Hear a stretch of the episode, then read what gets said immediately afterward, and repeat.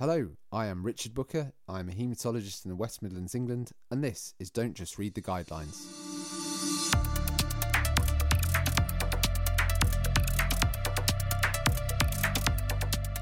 Don't Just Read the Guidelines is a podcast that explores ideas and research at the cutting edge of medicine, especially anything to do with blood. I aim to provide a platform to incredible people you probably haven't heard from before and share their work, ideas, and opinions. We will take you beyond the guidelines and into the research behind them, and most importantly, into the sticky world of opinion and conjecture. You can subscribe to this podcast on your preferred platform, and don't forget to leave a review, as it really helps others to find the show. If you would like to come on the podcast or know someone else who would be great, please find me on Twitter at Richard Booker. On this episode, I'm joined by Dr. Blaine Murphy. Blaine is an academic psychologist in Belfast, Northern Ireland, and he did his PhD on the psychological impacts of being diagnosed with a pre-malignant disorder, specifically focusing on MGUS. I came across him when I did a quick Google, as you do, on the psychosocial impact of MGUS. I was intrigued as I'd just come off the phone to a patient who had spent six months scared shitless about the disease that she'd been diagnosed with before. It really struck me that although I deal with MGUS patients every week, sometimes in a rather blase manner, I didn't know the first thing about the impact that what we would consider to be a rather unimportant diagnosis can actually have on someone's life. This is a fascinating discussion, and for me, it's been practice changing. So, before we go to the interview, I'll very briefly recap MGUS for those of you who either don't know or should know and have forgotten. MGUS stands for monoclonal gammopathy of undetermined significance. It's caused by a clone of plasma cells, a number of mature B cells that are genetically identical that are inappropriately churning out a ton of identical antibody. It's the antibody that we'll find in the blood when we do a serum protein electrophoresis, finding a strong band in an electrophoresis gel that shouldn't be there. If this is at a low level, a patient has no clinical features of multiple myeloma such as high calcium, renal failure, anemia, or bone lesions, and less than 10% plasma cells in the bone marrow, then we call this MGUS, although we don't usually do a bone marrow if we're not too worried. People are often found to have MGUS when a serum protein electrophoresis is done when myeloma or sometimes lymphoma is thought of a diagnosis. When patients present with features like high calcium, renal failure, anemia, fractures, or bone pain, that are often attributed to something else or nothing. As part of myeloma screening, we also look for fragments of antibodies called serum free light chains. And similarly, if patients have an abnormal serum free light chain ratio and no features of myeloma, we call this light chain MGUS. Finally, a couple of small print things. IgM myeloma is extremely rare, but IgM MGUS is common. This is because people with IgM MGUS are generally at risk of developing lymphoma rather than myeloma, although it does very rarely happen. The final small print thing is that some myelomas do not make any protein at all. These are called non secretory myeloma, and some make very little, called oligosecretory myeloma. So, if you have a patient with features of myeloma but no paraprotein or light chains, then the diagnosis can still be considered, especially if you've checked the immunoglobulin levels and these are really low. We're bothered about MGUS because, as I've said, it's a precursor to myeloma. Every patient that eventually gets myeloma has MGUS first, but in reality, I think of it as part of the normal aging process, as over 3% of over 50s have MGUS if you look hard enough. However, the ballpark risk of developing myeloma from MGUS is quoted as about 1% per year, although this can be much lower in low risk subtypes and higher in the high risk subtypes. Practice amongst haematologists and clinicians around the world is varied, but many of these patients are followed up lifelong with monitoring every 3 to 12 months depending on their risk. Some of this happens in primary care, but often monitoring is done by haematologists, especially for those with high risk subtypes. Okay, that's enough of me. Let's hear from Blaine.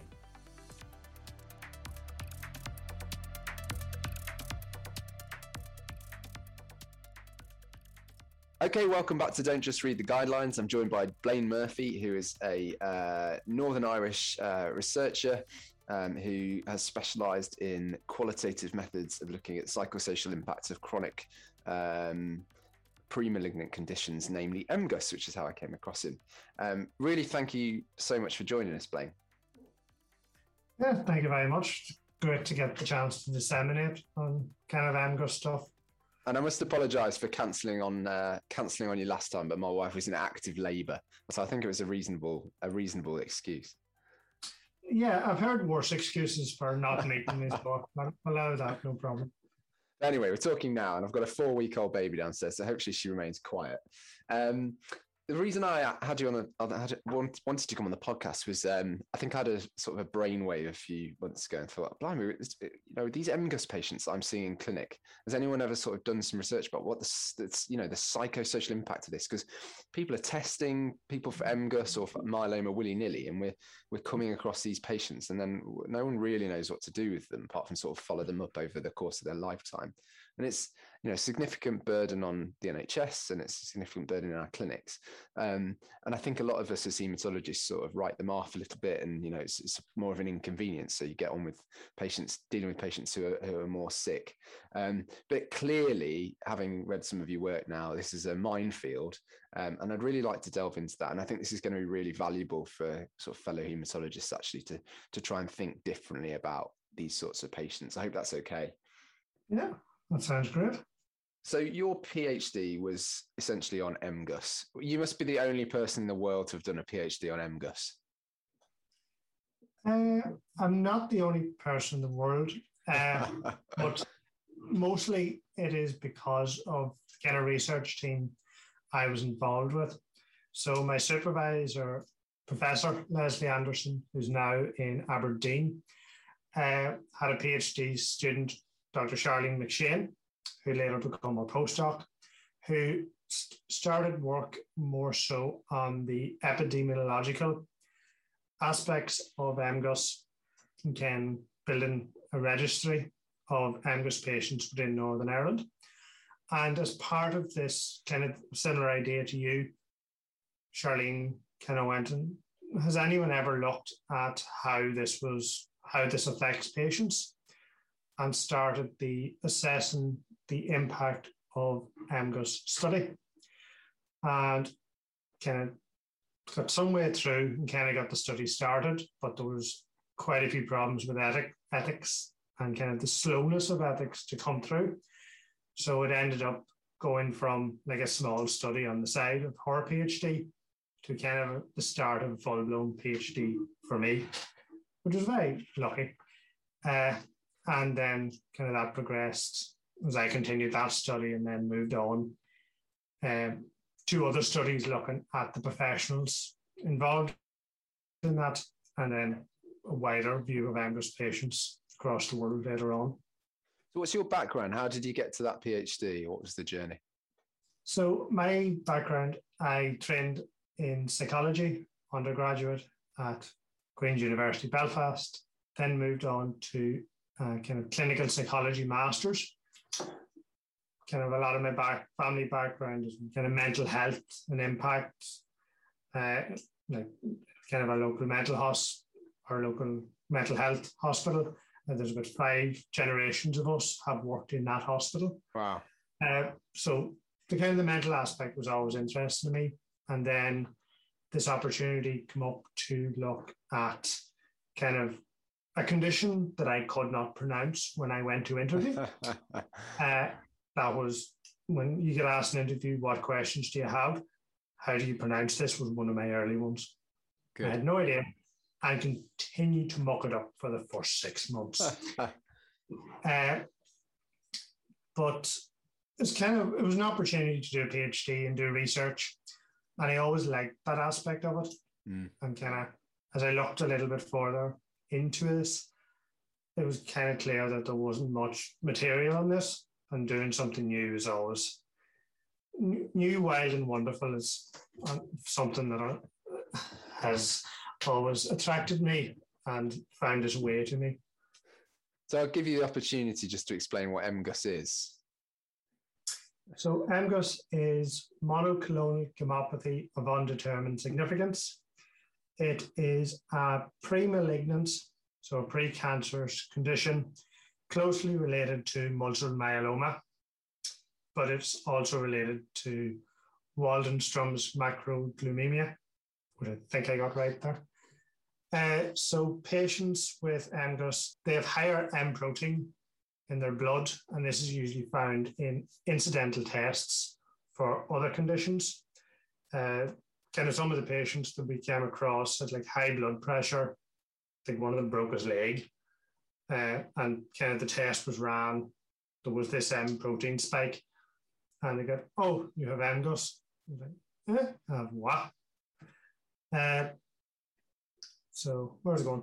So an MGUS has a risk of about one, just about one to one and a half percent of progression to multiple myeloma cancer every year, and that that risk is consistent over kind of at least 25 years, mm-hmm. uh, which is Kyle 2002, 2003. Okay.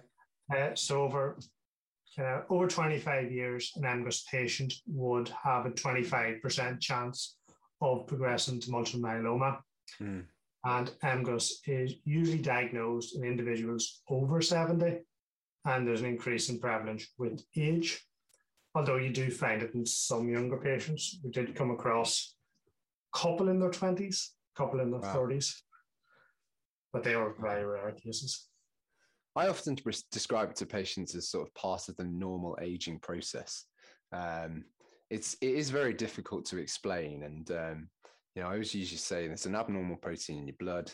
It's coming from some abnormal cells in the bone marrow, but these happen with age. Um, it's unlikely that you'll ever have a problem with this, but there is that risk of myeloma, and we can risk stratify and we can identify those patients who are very low risk and those who are at higher risk, which is always helpful, I think, for the explanation. But I think clinicians probably do struggle, especially in the age of phone calls. Um, and actually, your work touches on phone calls, but for phone calls for that initial presentation, that initial consultation, it is quite difficult to explain. Um, I think we'll touch on that later, and I'll ask you if you've got any advice about you know how best to explain it to patients. Um, but I think maybe if we we start and you've talked me through your PhD briefly. Let's start with the PhD and and and and dissect that a little bit. I think that's a good structure. Um, so uh, you, you, did a literature review on MGUS, I think, to start with. Um, but your second chapter, I think, sounds quite interesting. It was a systematic review of the quality of life of you know the psychosocial impact of of other pre-malignant conditions. I mean, why is this? Why is this a problem? Why are we bothered? So, uh, why are we bothered? Pre-malignant conditions are a bit like the kind of ignored child of the cancer family. but the like they're nearly like a middle child, despite being a pre. These individuals are usually given this diagnosis, and this is reasonably consistent across the literature, that these individuals are given the diagnosis of a pre-malignant condition. It's maybe not explained that overly well to them, and it is quite of a complex idea. This it's like it's cancer, but it's not, mm. or it's not cancer, especially in some such as ductal carcinoma in situ, uh, which it depending on who you're reading on a certain day of the week is a cancer or is not a cancer. This is breast and cancer. It, uh, yes, yeah. breast, and it's has very ardent kind of sides on both sides of it that can get quite heated. But the reason that these patients are important is that they still have to deal with this idea of the cancer world that they're now in, despite mm-hmm. not having access to any of the supports. Uh, and be that kind of through the health service, through charities, or even kind of talking, because if they talk to a cancer patient, they're not the same. Cancer patient is very different than a pre-malignant patient. Mm. But the pre-malignant patient sees this patient, sees the cancer patient, sees the effects of treatment, and goes, "That can be me," or "That will be me," and that terrifies them. Yeah. So it's a mix of kind of understanding and or not understanding what they have and kind of not having the support to be able to understand the differences between them and the cancer, but also how the chance and kind of numerical risk mm-hmm. is also a big thing in that and the understanding of that. Is this a well researched area when you did the review? Uh, over kind of all of the sites. I think I had was about, about 14 different sites. Uh, there was a hundred um, 27 papers, I think. Okay. Uh, so there's a lot of papers, but I think that the science and the research is still at a very early stage in most of them. Uh, like it's there is an issue. Okay. This is quite, and it, it's very similar. Like all of them tell the same story, but it just hasn't reached anything beyond the early stages. I think in any of the research. I think it's really interesting, you know, where these pu- where, the, where these papers are published. They're not published necessarily in very high impact journals. Yet you'll have a drug that's of extremely dubious benefit, you know, that's that's then published in the New England Journal of Medicine. Um, and actually, if you if you, you some of the lessons that I've learned from your paper, if we enact those into our care tomorrow, we can do it without any ethics. We can do it without any cost, and actually, we can make a huge impact on quality of life very quickly um, for next to no funding. Um, yeah, unfortunately, for some reason, this this research isn't valued as much. Is that a, is that a feeling you have? Yeah, I know with the AIMS paper in particular, which is the qualitative paper uh, on MGUS patients, we it's a very small sample size because mm. being based in Northern Ireland, getting access to patients can be difficult, and we also don't have that many people. Yeah. There's only it's 1.8 million so there's less people in Northern Ireland than there is in kind of some of the boroughs in London. Yeah. Just don't have access to people. Yeah. Uh, and it could be two and a half hours away. Uh, but in terms of the publication, if you look at as the hierarchy of evidence, the qualitative stuff comes quite low in that, despite the fact that is where research should start. It's not really it should it, qualitative research, my opinion, is where it should start, and you get an idea what is there, what are the main issues, and then kind of later on as well, you need to go back into qualitative to kind of understand certain minutiae and niches in it. Mm-hmm. I work both sides as a mixed methods researcher, so you value both. But it's difficult to publish at times in this yeah. with small numbers. I think a lot of people who listen to this podcast, not that there are many, but a lot of them will, will not understand qualitative methods really. I mean, use things like theme analysis and data saturation. I don't know if you can give us a very brief overview of how, how you go about a, a qualitative study like this, where, and I'll just, just to sort of summarize, Blaine looked at um, sort of a small number of MGUS patients and essentially interviewed them and found uh, looking for their experiences and and uh, and thoughts on their diagnosis and and how what was managed well and what was managed badly. But just just tell us how you go about that kind of paper because I, I mean I, I basically have no idea. So kind of very basic run through uh, as I explain it is that you kind of identify a problem or something that's of interest. In this case, was the impact on MGUS patients. So then the next step is kind of what questions do you want to ask? So kind of in the AIM study, we wanted to look at their experiences of care. And that was kind of the, the start of it. So you go through kind of ethical procedures and that stuff, which is quite similar to what normal research mm-hmm. studies would go through, with a bit less understanding sometimes from the panel. And then you find people and find patients and you ask them, so how do you find your experience of care? Uh, where is the thing?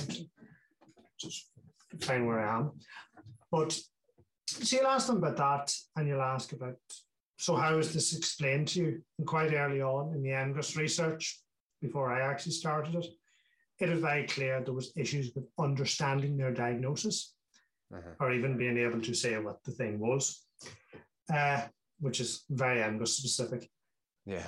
But and can you develop then your interview schedule on that and look at what's of interest and what is coming up?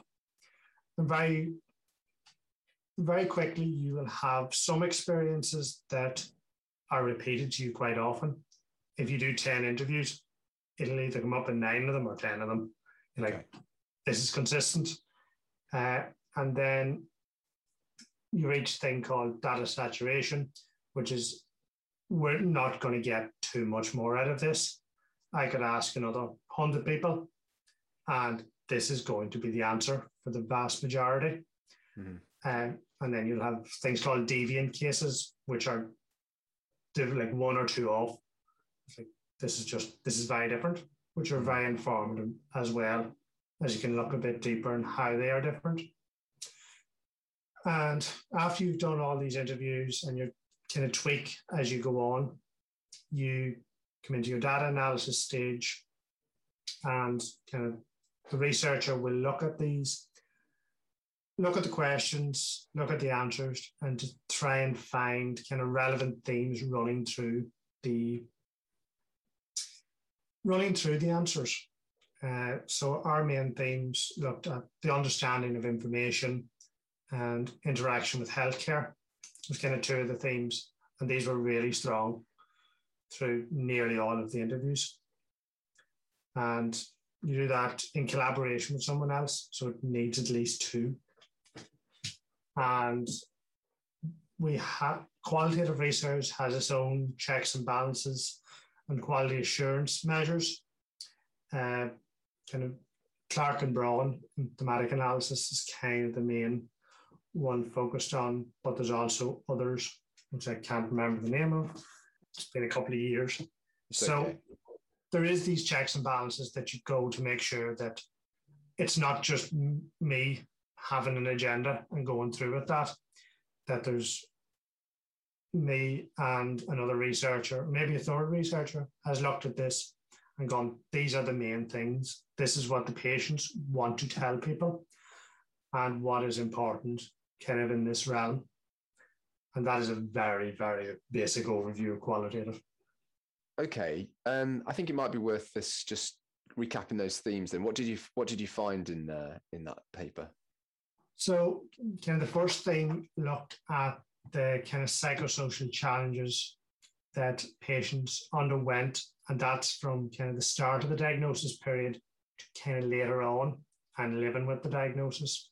Mm-hmm. So very much when they were first diagnosed, there was a lot of kind of there was the shock of their lives, and kind of they were like, "We don't understand this." It's like, "What have I got? It's cancer." Like, oh my god! I think that's really striking. Um, you know, you use the sh- there's the quote, isn't the shock of my life, and um, that's amazing. I, as a hematologist, you, you know, you, you look, deal with MGUS and you think, oh, it's just sort of this indolent thing that's associated with normal aging, and you you do write it off. So I think that's an amazing lesson for hematologists, actually. Yeah, the like they're walking in in kind of Northern Ireland. The main procedure is you get a letter to attend hematology. Uh, kind of within the Belfast area, you go to what is known as the cancer centre. Yeah, it's the same with us. Hospital. Yeah. I was like, everyone knows the cancer centre. It's big yellow building in the middle of South Belfast. Everyone knows where it is. And they're going in there without really an idea of what's going to come. And then they get told this big, long, complicated name. And the term cancer is somewhere stuck in. Yeah. And like, and then they don't understand or hear the rest of it. Yeah. Because a lot of the hematologists kind of that I talk to have very kind of similar opinions to yourself. It's like it's not that big of a deal, and it's yeah. not like from a healthcare point of view. It's usually not, but for these patients and the understanding early on, it can be yeah. because this is a big thing for them. Uh, and this kind of anxiety sticks with them for about six months. Wow. Uh, because that is the period between appointments.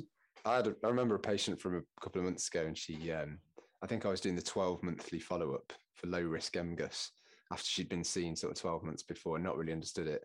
And she'd been anxious beyond all recognition for the preceding six months building up to this appointment. And I spoke to her for about 90 seconds, I think. I said, Look, don't worry about it. I'm going to explain it again. It must have been longer, so I explained it again. Um, sent her some written information, and she was really happy. Um, and it's it's it's it's crazy to think that someone's life has essentially been ruined for a year with the diagnosis of MGUS. And the statistics on it, something like three percent of people over fifty have MGUS. Um, although mm. obviously not all those not all those are diagnosed, but if you look when looking for it, you will see it. Um, so to me, you know, that's that's normal aging. Yeah, like it, it's like it's quite common, mm. and like a three percent of over fifty is quite common. Yeah, but like it's for patients kind of that don't have the medical knowledge and kind of don't understand it early on, mm. and that kind of leads into one of the later things that it's this is a big thing. What is going on? And understanding that early on and reinforcing that message in the first appointment mm-hmm. usually solves most of the psychosocial impact. And then it's only really a thing the week they have their bloods and between their bloods and the so Belfast, I think more all of Northern Ireland now runs a telephone clinic so most of the lower risk MGUS patients are dealt with by trained haematology nurses. Fine. The patients get to know the nurses and the nurses know them. And, and they call every six months get their bloods, get the call two weeks later. As only that week or two that's a bit more anxiety is like, has this changed? Yeah. Do I need to worry? And then they'll forget about it for another six months. Okay. What were some of the other themes you found? So the second theme is kind of a lot of these themes are heavily intermixed, but it's the patient's knowledge of MGUS. So kind of there was uh, we did focus groups as well, and one of the funnier points where it was like a group talk exercise, like therapy. What do we call the condition we have that yeah. we are participating in a research study about? and kind of half them didn't have it right. Wow. Which is was quite a, quite amusing, I think. Yeah, I'll just touch on. I think most in your your study. I mean, those those patients were, uh, I think, a select group of fairly well educated younger patients, weren't they as well? So, you know, that's that's even more striking that you've got a, a well educated. I mean, they all had GCSEs or O levels, I think, pretty much. A lot had higher education degrees. They're all between 40 and 70. So these aren't old, uh, crumbly little old ladies who can't hear properly. These are people who are in the prime of their lives and they've got, you know, well educated, performing good jobs who still don't understand it. So something's gone wrong. Yeah. And the biggest thing that we identified and is to be honest, if this was put in most of the places, it would probably solve most of these and put me out of a job. but it was an information booklet, yeah. a two pager that went through it in quite simple language, is what they missed. They didn't have. Crazy. And they, when they went looking online, uh, and this is kind of one of the later studies, we looked a bit more closely. They couldn't find anything and everything they found was had big headlines of multiple myeloma on it, yeah. not MGUS, yeah. which scared them to life. It scared the life out of them because that's a very different diagnosis. Yeah. But and because and kind of to go back about the information, because the patients didn't understand it, they couldn't talk to their friends or their family about it because uh, firstly, they didn't want to appear like so they didn't want to appear stupid because yeah. they didn't really know what they had. And they also the other thing is they didn't want to worry other people because they'd be like they didn't want to be treated with kid gloves that mm. oh this pair like they have MGUS, they're gonna die. It's like that idea is like it, they were very afraid of that, a number of them. And off the so off the back of of this, if you were involved in sort of designing a service or improving a service for MGUS patients, what are the sort of the, the changes you would make? Obviously, an information leaflet to every patient would be ideal. I mean, that's a cheap cheap thing to do, and as we've discussed already, massive improvement on quality of life. Are there any other things you do? I mean, this business of being invited to the cancer centre, I always think is is sketchy and not a lot you can do about it. Maybe if you got any thoughts.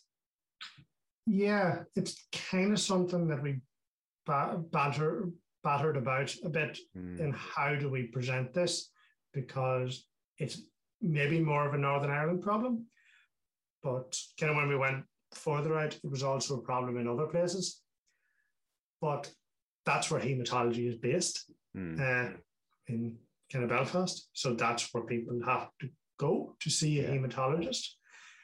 Uh, it's just it's a it's a difficult one to work on that mm. aspect because it requires far more service changes than is really needed for something like MGUS.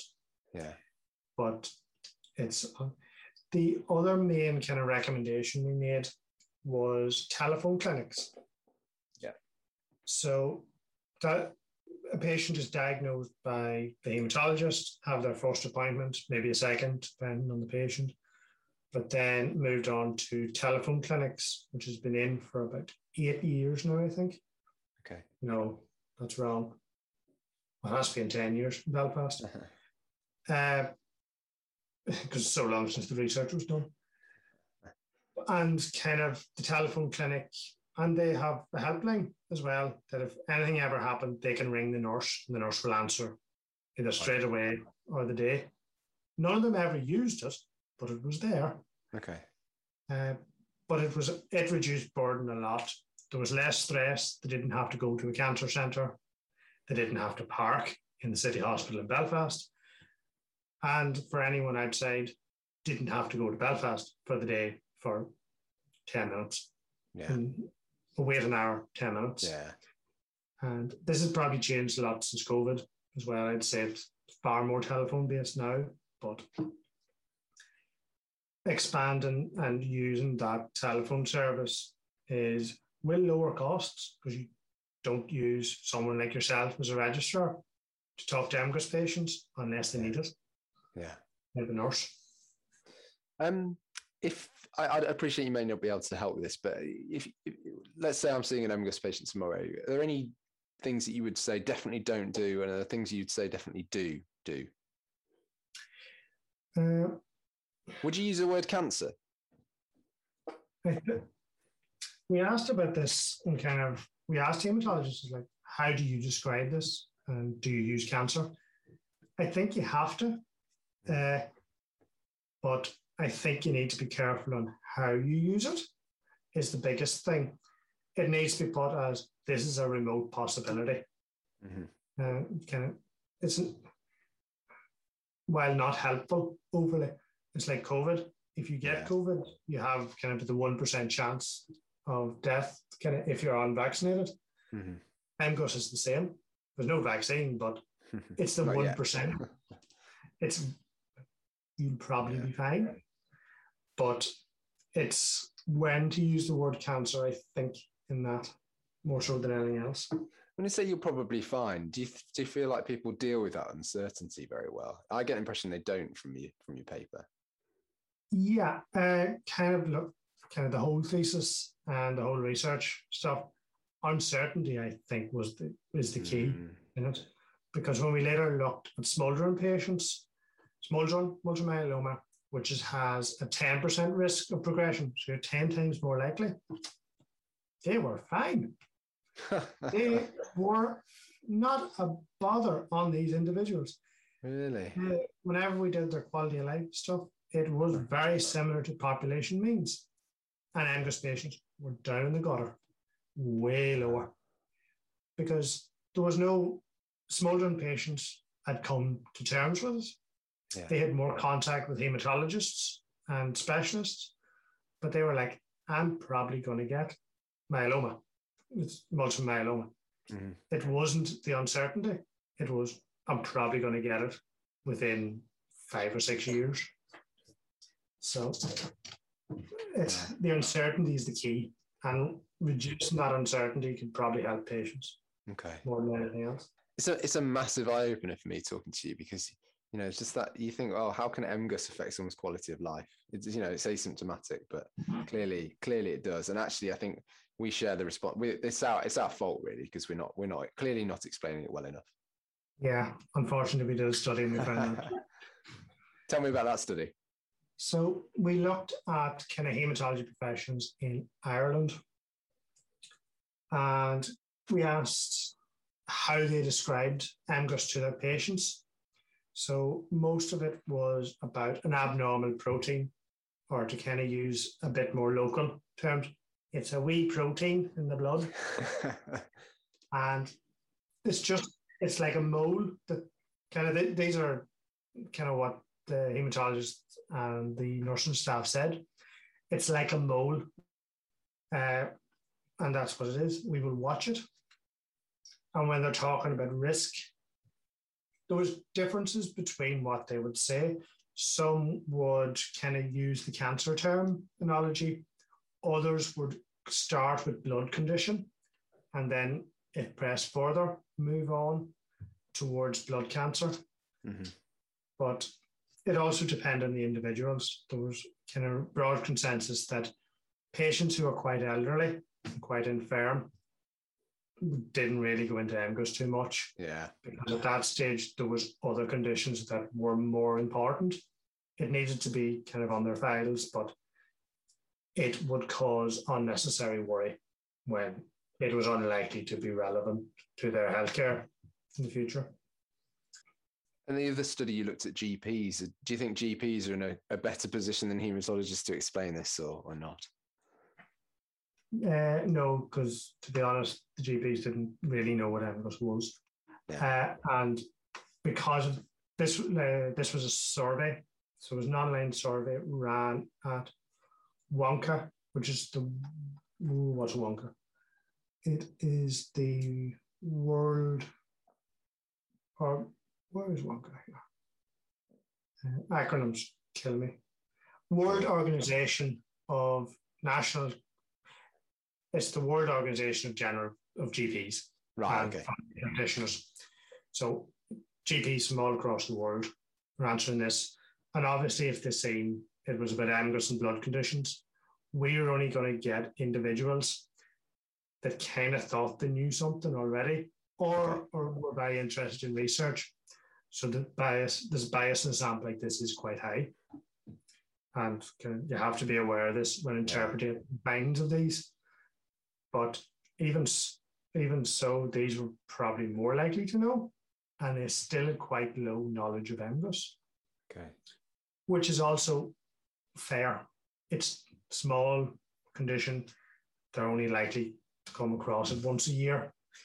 And there's far more pressures on general practice at the moment than MGUS patients. Yeah.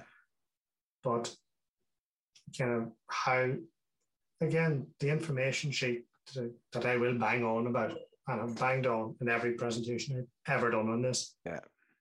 will help the GP too, because all the GP has to do is read that and they'll have a good idea. And if further questions come up, they can look it up.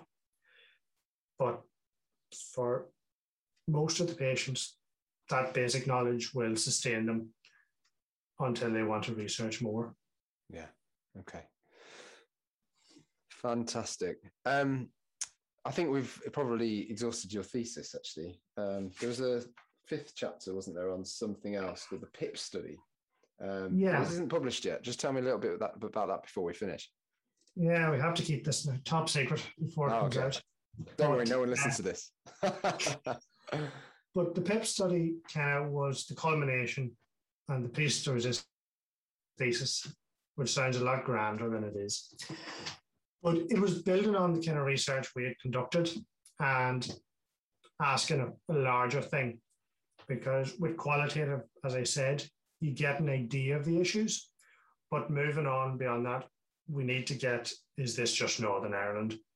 Or did we come across 14 patients that had this tough? To kind of a couple of hundred patients, which was the largest ever work on either MGUS or smoldering. Mm-hmm. We found the same things. It was very consistent findings throughout everything. It was quite hard to write at times because it was new. I couldn't copy and paste. It was, it was very, very similar things. Mm. And we were able to show quality of life detriment wow. and higher anxiety in MGUS patients. Uh, kind of one of the key things we looked at was again was the information and what the patients want to know. Uh, and the patients really wanted to know things. Uh, again, this is this was biased in how we did the research. That it was pushed through online forums, Facebook groups, and these were patients who already would have had a high engagement and look for materials. Okay. But it's the point still stands that these are especially these were younger patients because the average age of MGUS is over 70. Yeah. Our average was in the mid 50s, I think. Yeah, it was mid 50s. And these patients want to know about this.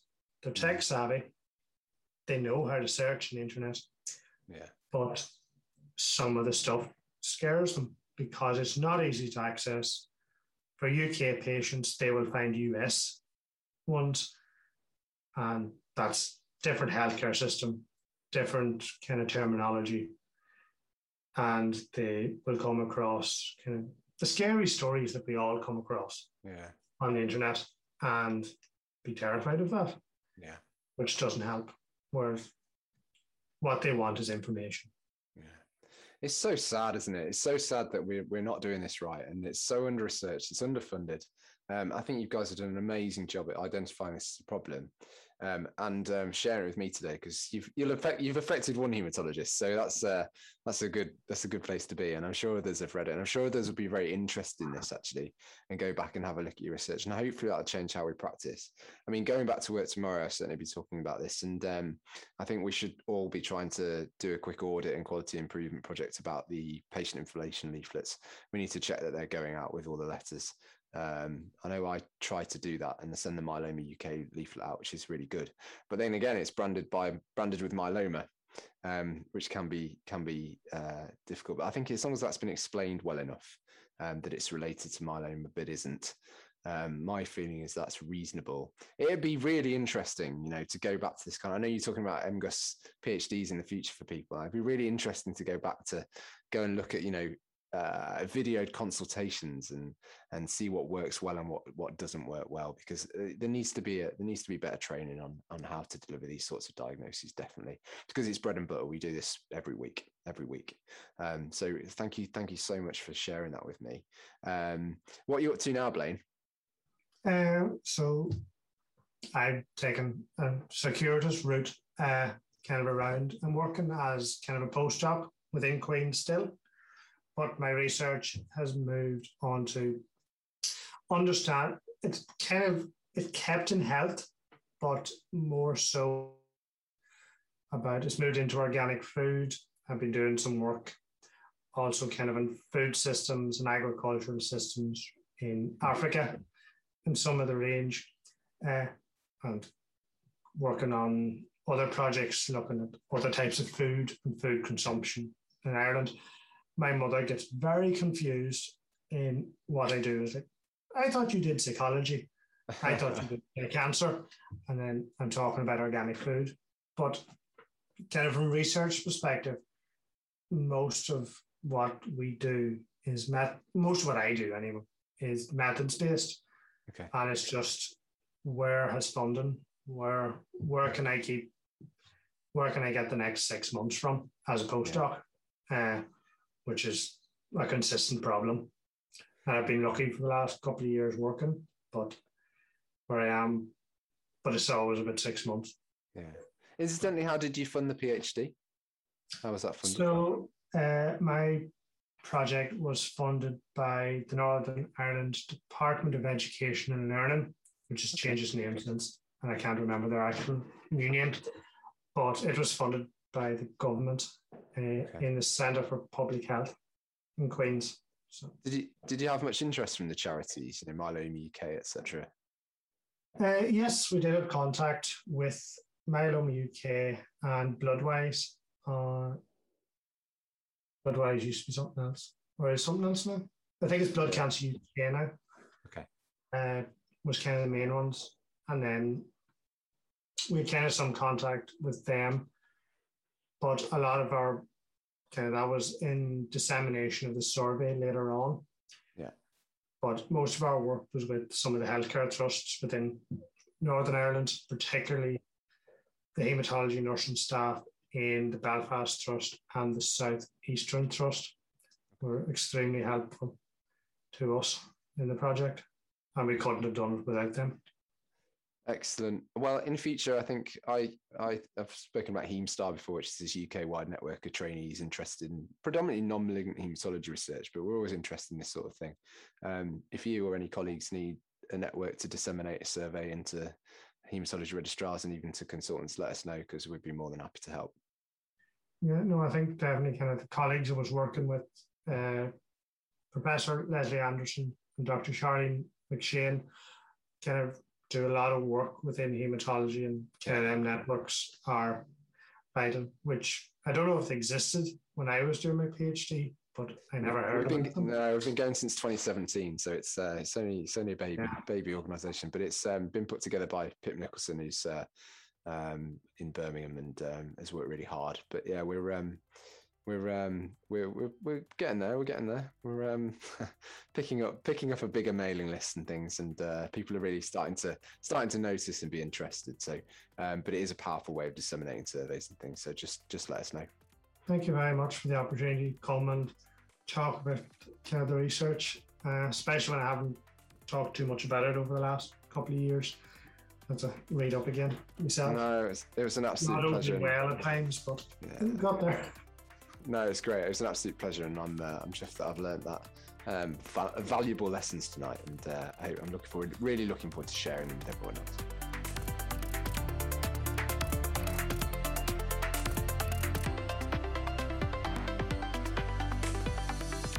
Well, that was Blaine Murphy talking about his PhD on MGUS. It was a real eye opener for me, and I think the main thing I've learned is simple things go a long way, like an information leaflet. I'm going to put the link to his really interesting paper in the show notes, and I'm really looking forward to our future episodes and looking forward to seeing you again. Don't just read the guidelines is for education and entertainment only and should not be taken as medical advice. I certainly can't guarantee the factual accuracy of the content, nor do my guests' views reflect my own. If you notice any errors, please feel free to tweet me at Richard Booker. If you like these podcasts, please take the time to write a review on iTunes, Google, or wherever else you listen. It will really help others find the podcast. See you soon.